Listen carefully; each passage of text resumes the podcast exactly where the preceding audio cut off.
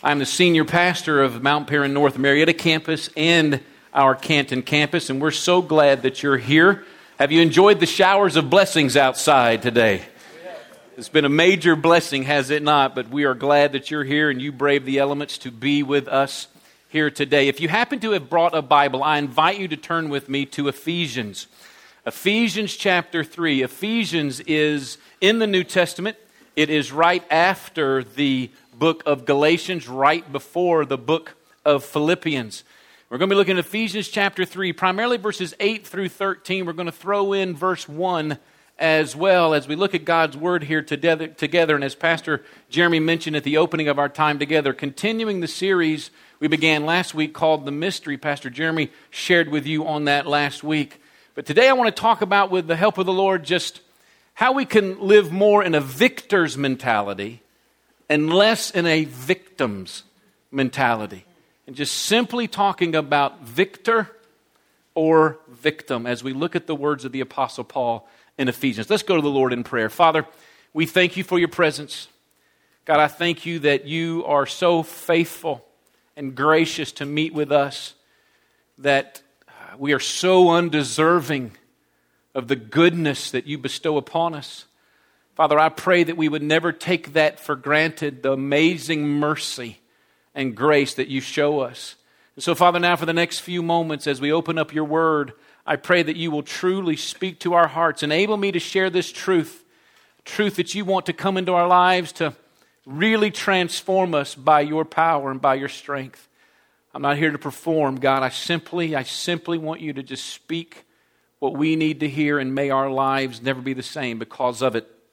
In Jesus' name, amen. I heard the story of identical twin brothers who, although they were identical in their physical appearance, they were total opposites in their personalities. One was the eternal optimist, and the other was the eternal pessimist. And it didn't matter how much good happened to the pessimist, he always found something bad. And it didn't matter how much bad happened to the optimist, he always found something good. And their parents knew they had to go to, they had to go to radical uh, uh, lengths to, to try to do something about this. So they came up with this idea. One night, while the two boys were sleeping in their separate bedrooms, they decided to go into the pessimist room and they filled his room up with toys. Every major toy that there was, the hottest toys on the market, they just filled his room up with those toys. And they said, There's no way he can find anything wrong with this when he wakes up and sees these toys. So then they went into the optimist boy's room and they filled his room up with horse manure. I mean, up to their knees. When he got out of bed, it'd be up to his waist. And he, they knew when he woke up and smelled that horse manure and had to wade through that, there was no way he could find anything good about it. So early the next morning, the parents got up and were sitting at the breakfast table waiting for the boys to emerge.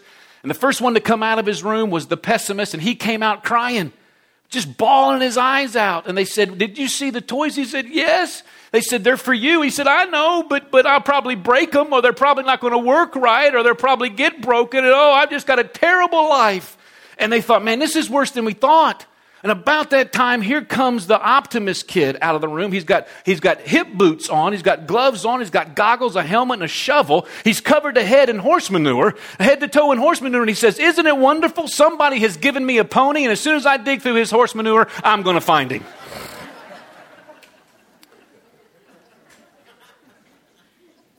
Another way we might say this, other than optimist and pessimist, is victor and victim. You know, there's really two ways by which we can approach life, especially the struggles and sufferings and setbacks in our lives. And that's either in a victim type of way or in a victor type of way. And it's interesting when you look at these two words, victor and victim, they share something in common, and that is the prefix V I C T, vict. That prefix vict simply means this it simply means to conquer.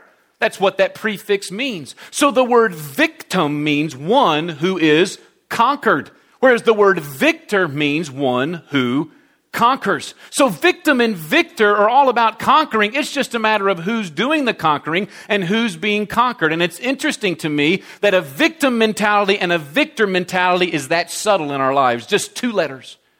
Just that fine line of living in a victim's mentality versus living in a victor mentality. And that's what I want you to understand here today. When I talk about victim, I'm not talking about someone who has been the recipient of a crime or wrongdoing or some type of injustice, a true victim in that regard. I'm talking about folks that play the victim.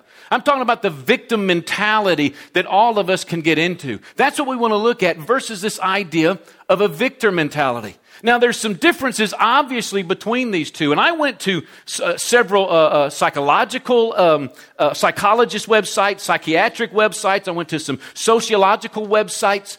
I looked at my own experience as a pastor for over 25 years and the amount of counseling I've done with different people and people I've been involved with. I looked at my own life and my own tendency towards victim mentality ways, as well as, as, as sometimes being that victor, I, I, through my own observations of my family, through all those sources, I sort of compiled a, a, a, list, a comparison of what is a victim and what is a victor. What is the victim mentality and the victor mentality? And I just want to step through that very quickly with you. First of all, victims tend to uh, dream and fantasize, whereas victors plan and achieve. You see, victims tend to live in the land of what should have been, ought to have been, could have been. They live in the world of what if. Whereas victors, they are dreamers too. But they don't live in the past of what if. They live in the present of what is and the future of what can be. And they plan and they set goals and they achieve and they move forward. Victims also let others ruin their day, whereas victors uh, help others make their day. They, they, they victims uh, blame everything on everybody else. The victims play the blame game really, really well. It's their fault. It's, it's that situation. If that hadn't to happen to me. And they let their situations and their circumstances and people control who they are, how they think, how they feel, and how they're going to live their lives. Whereas victors, no, they, they, they aren't controlled by those things. They're controlled by something higher. That who they are, what they're going to do, how they're going to think and feel isn't controlled by circumstances, situations, or people. It's controlled by a greater power and a greater plan and a greater purpose so that they're able to help other people make their day and not have their day ruined by what other people do. Victims are defeated by problems, whereas victors learn from their problems. Man, victims, all they talk about is their problems. All they focus on is their setbacks. I mean, they rehearse their problems over and over and over again. You, you know those types of people that you know when you see them, all you're going to hear is their problems until finally you see them at a distance and you run and hide. Anybody know what I'm talking about? I'm a pastor. I can't do that. Although I do from time to time. Victors, on the other hand, they learn from their problems. Now, eh, victors don't, it's not that victors never struggle with the victim mentality. It's not that victors don't get hurt and upset and, and, and, and frustrated and wounded from their problems and their sufferings. And they do struggle with the victim mentality. It's just that victors don't live there. They, they learn from their problems. They see their sufferings as opportunity to grow, to develop, to learn. They don't get defeated by them, they learn from them. Victims find ways not to get things done. Whereas victors look to make things happen. I mean, victims stand around and give excuse after excuse after excuse why it can't be done. They spend so much energy trying to just avoid getting the thing done that if they would just shift that energy for one moment to getting something done, it's amazing what would happen. But they find excuse after excuse. It can't be done that way. No, we tried that. It didn't work. It can't be done. And they just live in this. It can't be done. Whereas victims or victors, no, man, they learn how to make it happen. They find a way. They're going to go under it, over it, through it, around it. They're going to wait it out. They're going to do whatever. They find a course of action, man, and they make it happen. Victims let the world happen. Victors happen to the world. See, victims just exist. They live in this reactive, defensive mode. The world is just all out there and they just sort of respond. No. Victors engage the world. Victors make a difference. Victors impact. They're offensive, not defensive. Victims wish for luck. Victors trust in God. See, victims say, I just, I just got so much bad luck in my life. If my luck would just change, they're waiting for the luck to change. You know, I just got this new job, and you know, it's my luck. The economy tanked, and I'm out of work. If, if the economy would just change. I got this new house, man, and the economy tanked, and I lost all the value. Man, if my luck would just change, they're waiting for luck to change. Victors say it ain't nothing about luck, it's about trusting God. God is the one that controls my life. That I rest in the hands of God. Good economy, bad economy. Whatever the government's doing or not doing, should be doing or shouldn't be doing. Whatever's happening, that's, that's not what rules a victor's life. Victors trust God. See, that's what we see in the Apostle Paul in Ephesians 3. We, we see this victor mentality that Paul begins to display in verses 8 through 13. We're going to throw in verse 1 as well because verse 1 sort of sets the context. You see, Paul could have played the victim, but he chooses to be a victor. So let's look at these verses. It's going to be up on the screen. Verse 1 of chapter 3, Paul says, I, Paul, the prisoner of Christ Jesus. Paul is in prison. When he writes this letter, he is in prison. One reason he's in prison, because he's been preaching that Jesus Christ is the eternal King of Kings. Well, that flies right in the face of Rome that says Caesar is the only eternal King. So Paul is really preaching treason in that regard. And so Rome is coming against him. A second reason he finds himself in prison is because he talks about this thing he calls the mystery. He wrote about it earlier in this chapter. Jeremy talked about it last week. But this mystery of the church in Christ that Jews and Gentiles would come together as equals in Jesus Christ, accepting one another, loving one another, and, and becoming this unified, loving, accepting group. They were rivals. They hated one another. He says the great mystery is they come together in Christ. And that's what he talks about beginning in verse 8.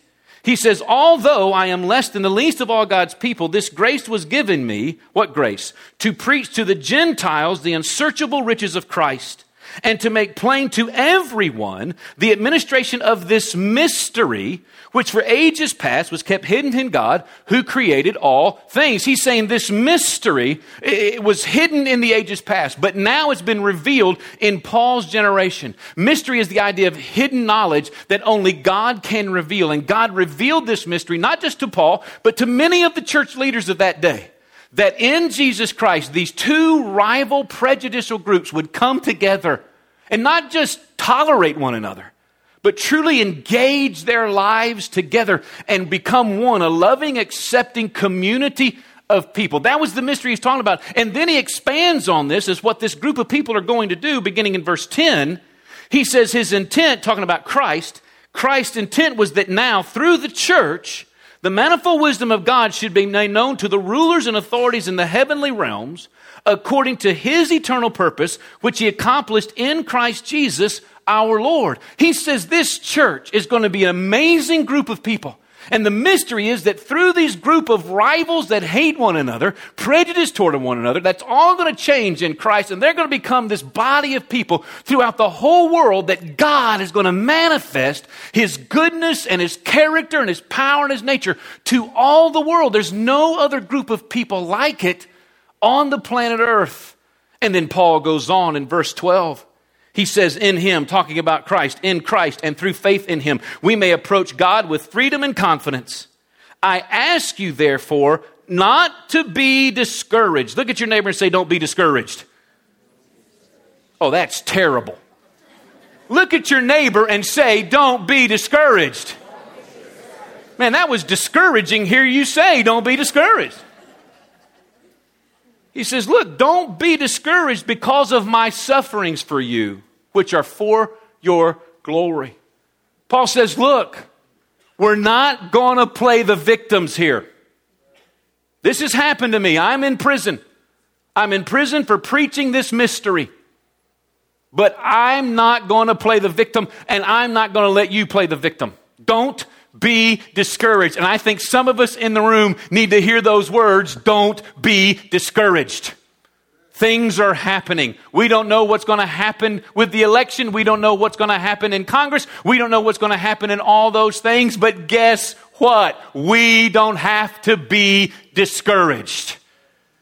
Don't know what's going to happen with the economy. Don't know if it's ever going to turn around. And if it does, how, is it going to get as good as it ever was? We don't know, but we don't have to be discouraged. Why? Because we don't have to play victims. We can play victors. How do we do that? What is a victor? Well, I think we can look at these very words of Paul and see what a victor is. First of all, a victor is Christ centered. A victor is Christ centered. Look at verses 1 again, and we're going to skip to verses 10 and 11. Look what it says I, Paul, the prisoner of who? Who is he a prisoner of? Christ Jesus. He didn't say I'm a prisoner of Rome. He didn't say I'm a prisoner of the Jews. He said, I'm a prisoner of Christ Jesus. Now look what he says in verse 10. He's talking about Christ here. His, Christ's intent was that now through the church, the manifold wisdom of God should be known to the rulers and authorities in the heavenly realms according to his eternal purpose, which he accomplished in Christ Jesus our Lord. You see, Paul's life was centered in Christ, the eternal purpose of Christ. He knew that no matter how much setbacks, how much suffering, how much persecution, how much opposition would come against him or come against God or come against his church, God's eternal purpose and plan through Jesus Christ would be accomplished no matter what. He wasn't blaming the Jews for being in prison. He wasn't blaming Rome for being in prison. He wasn't blaming God for being in prison. I mean, he could have played the victim and said, God, you gave me this mystery. I've been preaching this mystery. It's, I'm ended up in prison because of it. Thanks a lot. No. It didn't matter to Paul how he got there, why he got there. He just knew that he was there and he knew wherever he was, Christ had already been there ahead of him, and Christ was there with him now, and Christ would see him through because his life was controlled and centered in Christ. And wherever he was, no matter how he got there or why he got there, what all the circumstances were, that was really somewhat irrelevant to him. He was going to represent Christ where he was. Because his life was totally centered in Christ. His life belonged to him. He wasn't there by accident. The Lord wasn't sitting there going, God, how did Paul end up in prison? My goodness, I just, I don't know how that happened. I'm going to tell you something that's not in God's vocabulary. Oops is not in God's vocabulary. My family and I have just walked through and are still walking through a victim victor situation right now. Some of you may know, you may not know. My dad had emergency bypass, uh, uh, excuse me, emergency open heart surgery a couple of weeks ago. Now, some of you, you've, you've, never met my father, perhaps, or know who he is. My dad pastored the Mount Paran ministry for 37 years. When he resigned, Mount Paran had five different locations in the city of Atlanta. When he resigned, each location became its own independent church. Mount Paran North was one of them. We became our own independent church. And now we've opened up this campus. But he is now pastor emeritus of the Church of God or the Mount Paran Ministries. But two weeks ago, he had to have emergency open heart surgery, not because he had uh, complications with his heart, but because of doctor error. He's had some heart issues, but they were performing a simple minor, simple minor procedure, very common procedure, but because of doctor error, he almost died. They had to go into emergency open, heart surgery. He almost died twice. Now, he was a victim. He was a victim. Now, I just want to say this. My, my dad was in the hospital 15 days. I was there 13 of the 15 days. I was there all but two days. He's been back at home now since uh, Thursday of this past week. And, and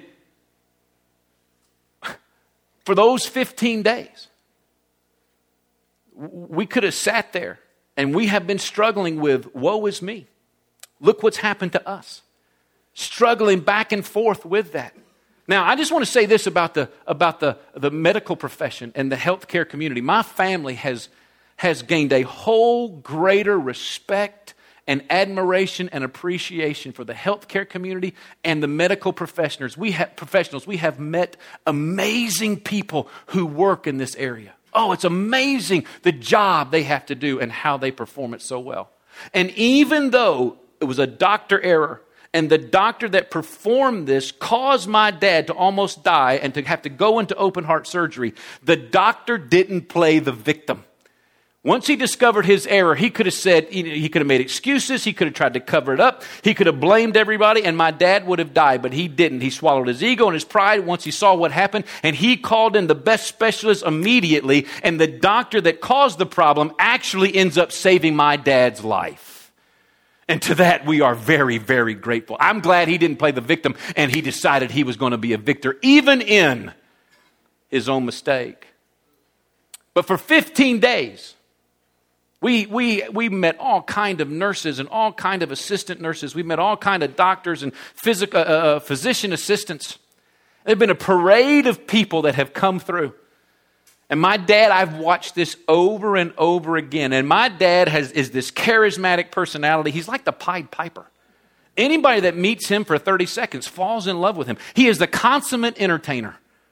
And they come in, he's in this weakened condition, and they say, How you doing? He perks up, Oh, I'm great, I'm fine, I'm doing awesome. And he tells these jokes and he's got them all laughing, he's entertaining them. They come in there and they forget to do anything to. They forget to give him his medication, they forget to treat him.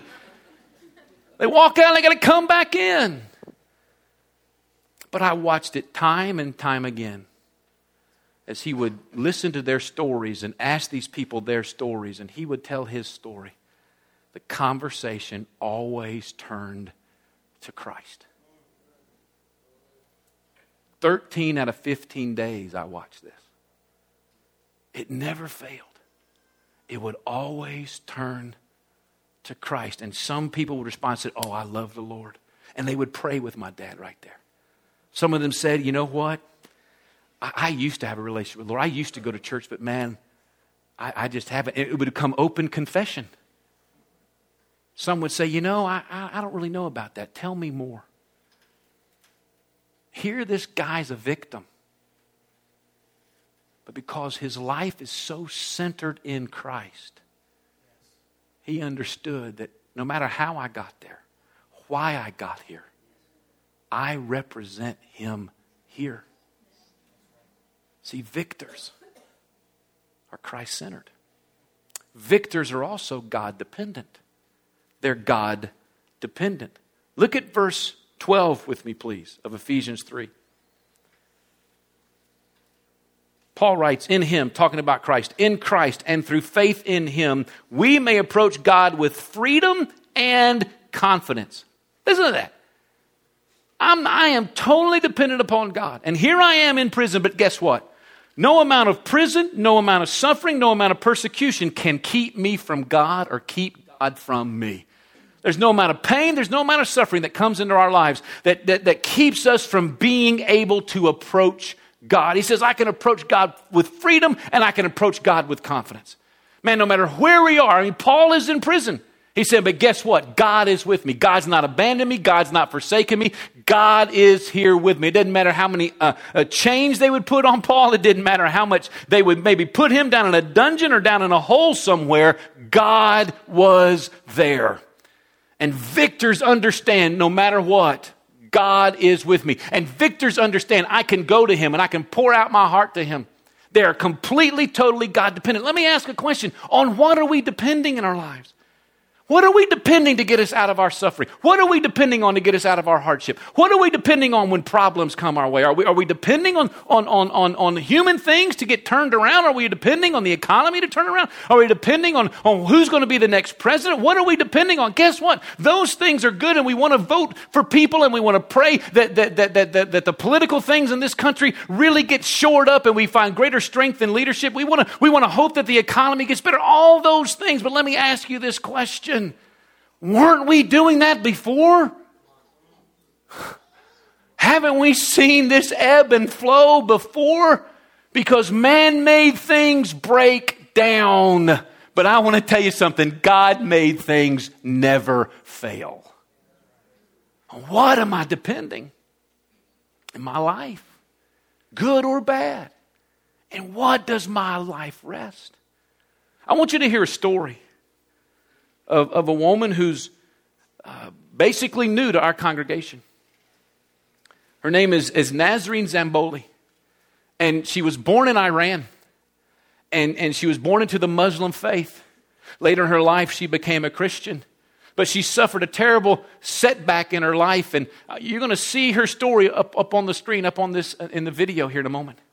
And I want you just to listen as she tells this story. I want you to listen to the God dependency and the Christ centeredness in her story. Let's go ahead and roll the video if we could, please. I was born a Muslim in Iran, and I came here to America when I was 15. Maybe 25 years later, I became a Christian. One night, I came home from a particularly lengthy Bible study, and my husband um, took my Bible, ripped it into pieces because he called me a fanatic.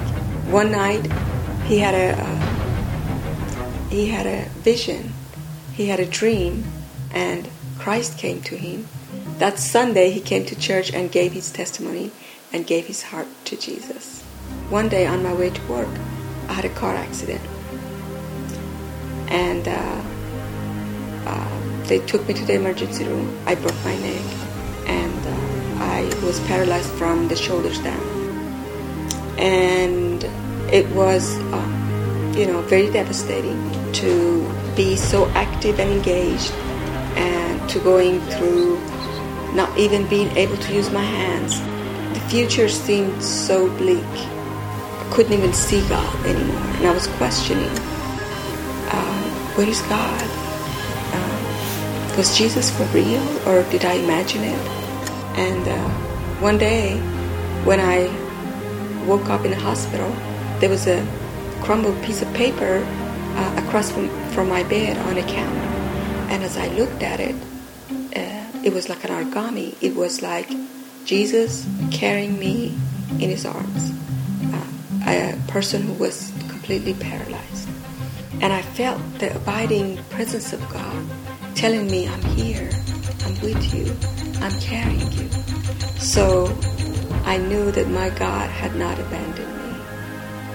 My husband suggested that I should paint, and I thought, my first reaction was, I can't even feed myself. How can I paint? Probably never would have been able to find this talent without the accident because I was too busy with the world and the corporate world that I never had time to find out. But God has taught me so much through uh, the suffering, and I have a different viewpoint now about it.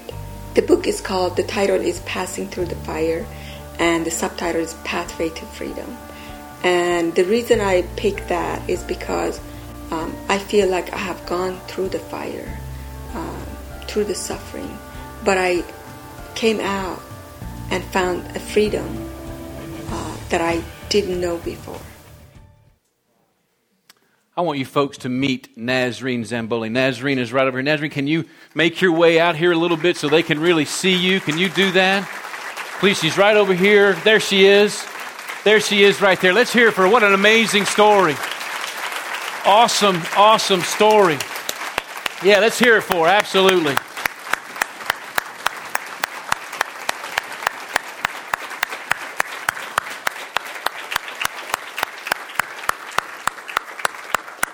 Thank you, Nazarene, for, for sharing your story with us. And she was with me at the 9 o'clock service at Marietta, so she made her way all the way over here to be with us at Kent. Thank you so very much. This is one of her paintings, and we have some uh, other pieces of her artwork on display as you leave. So she'll be there. So take the time to talk with her and see these things. But here's what I love about this. Can you see it okay? I mean, I know it's a little distant, but you, you realize that's a ballerina, right? Everybody can see that. It's amazing to me, a, a, a woman a victim confined to a wheelchair paints a ballerina. Freedom. It's the expression of the freedom she just talked about, she discovered in Christ through what she's gone through. This is her book. It's also available out there. I've, I've, I've read portions of this amazing story I, I, you're going to be encouraged by, and I encourage you to pick that up.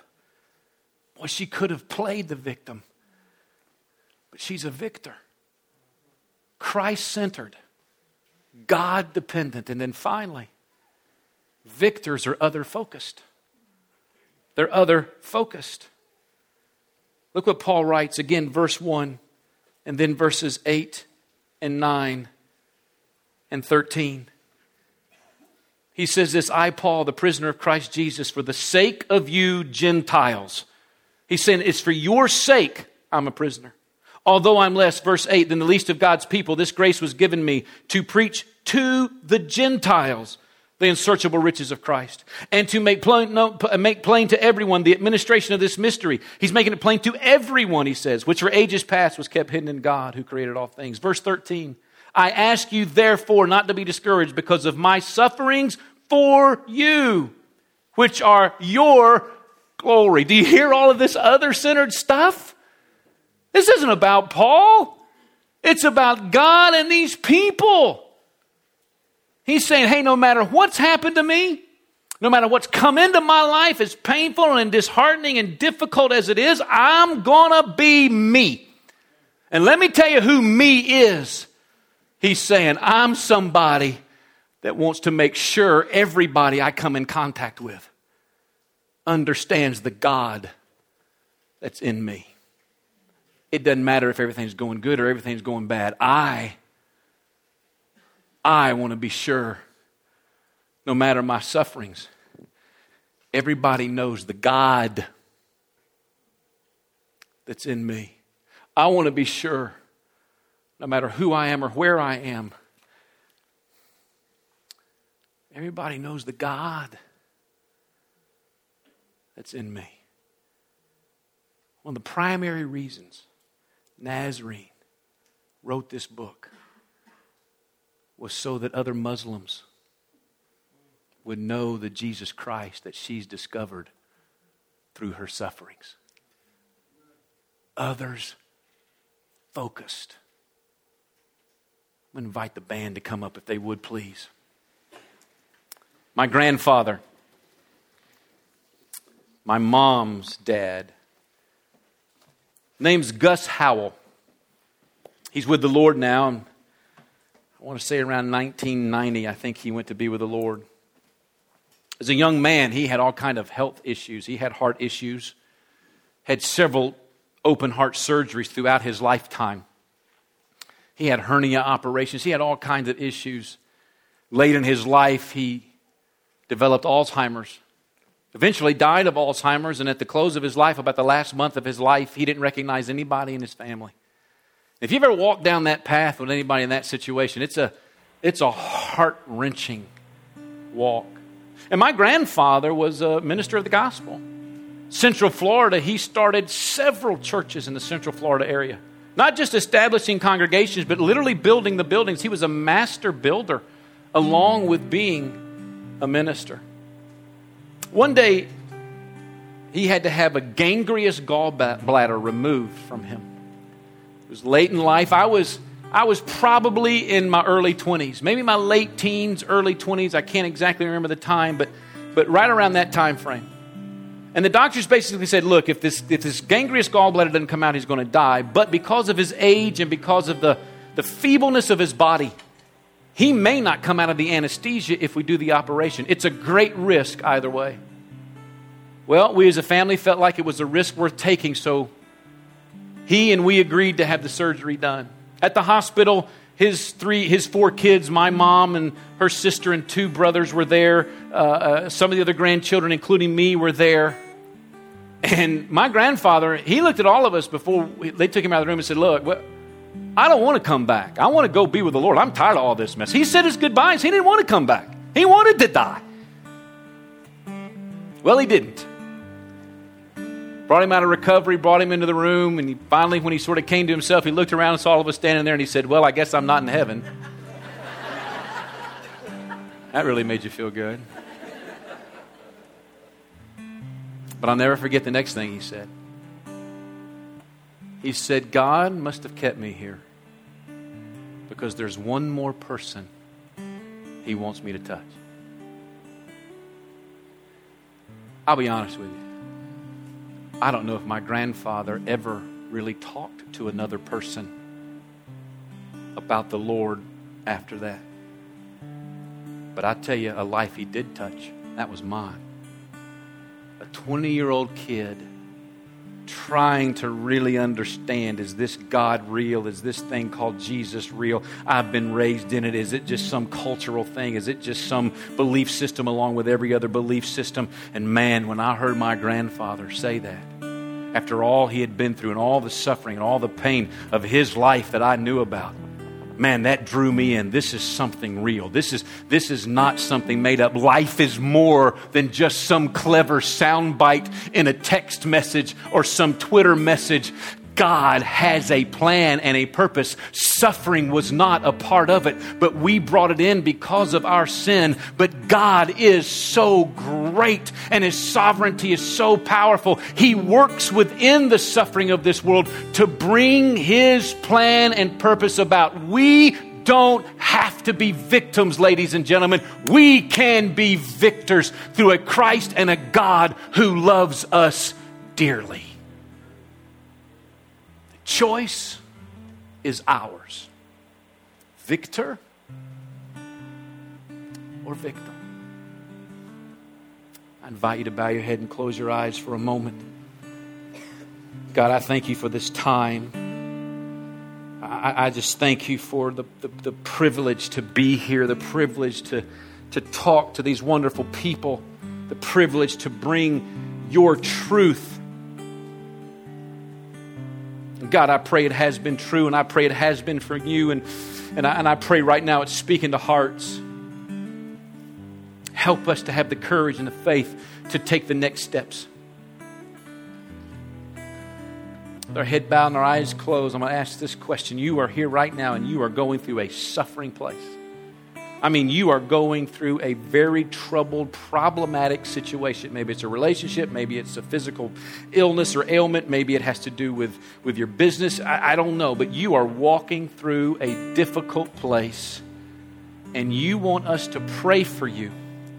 But not only just to pray for the situation, but to pray that, wow, as I go through this, God help me to have more of the victor mentality and less of the victim mentality.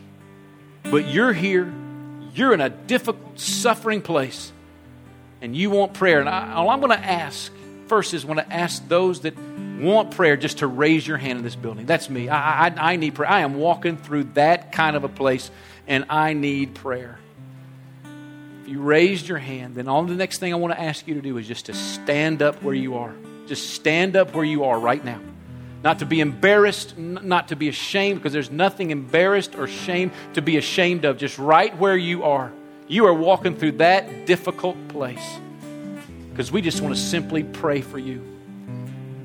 If there's somebody near you that's standing, and you're somebody, you're somebody that that strives to be Christ centered, God dependent, and other focused. You believe in a God that takes us where we are and is able to use us and, and minister to us. And there's somebody standing next to you. I want you just to move to them right now and just put a hand on their shoulder or take their hand because we're just going to pray for them together as one body right now.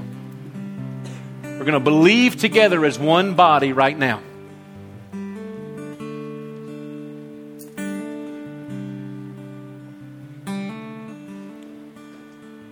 Father God, It's not in how loud we pray or in how hard we believe, but it is simply in the goodness and the greatness and the grace and the mercy and the love that you bestow and provide for us right now. Father, we together pray for those who had the faith and the courage to stand and say, Man, I am walking through the place. I am walking through the fire. I'm walking through a difficult time. I am walking through suffering. Father, right now we ask in the name of Jesus, you touch them right where they are. That they feel your presence right now. That they know you have not abandoned them, you have not forsaken them, but you are there to do the work that needs to be done. And Father, I pray for them in agreement with one another that, Father, wherever they find themselves in the victim mentality, begin to move them more towards the victor mentality, Father. May they really know that, that Christ is the center of their lives. And Father, if for whatever reasons they've walked away from Him or have never made a decision to follow Him, let that happen right now. That Christ truly is center. Father, that you are the one that they're going to depend on constantly. And God, I pray wherever self pity or just things about themselves has creeped in and they've forgotten those around them, I'm praying now in the midst of their suffering, in the midst of what they're dealing with, there you're going to bring people into their lives that they're going to be able to touch with your greatness and glory. Father, we're believing for the miracle to have circumstances change, but even greater, we're believing for the transformation in all of our lives, God. And I pray for this entire body of people. May we truly walk as victors in everything of life and less as victims for one purpose your praise, your glory, and your honor. In Jesus' name, amen and amen. Can we give God the great victor praise in this place? Praise the Lord.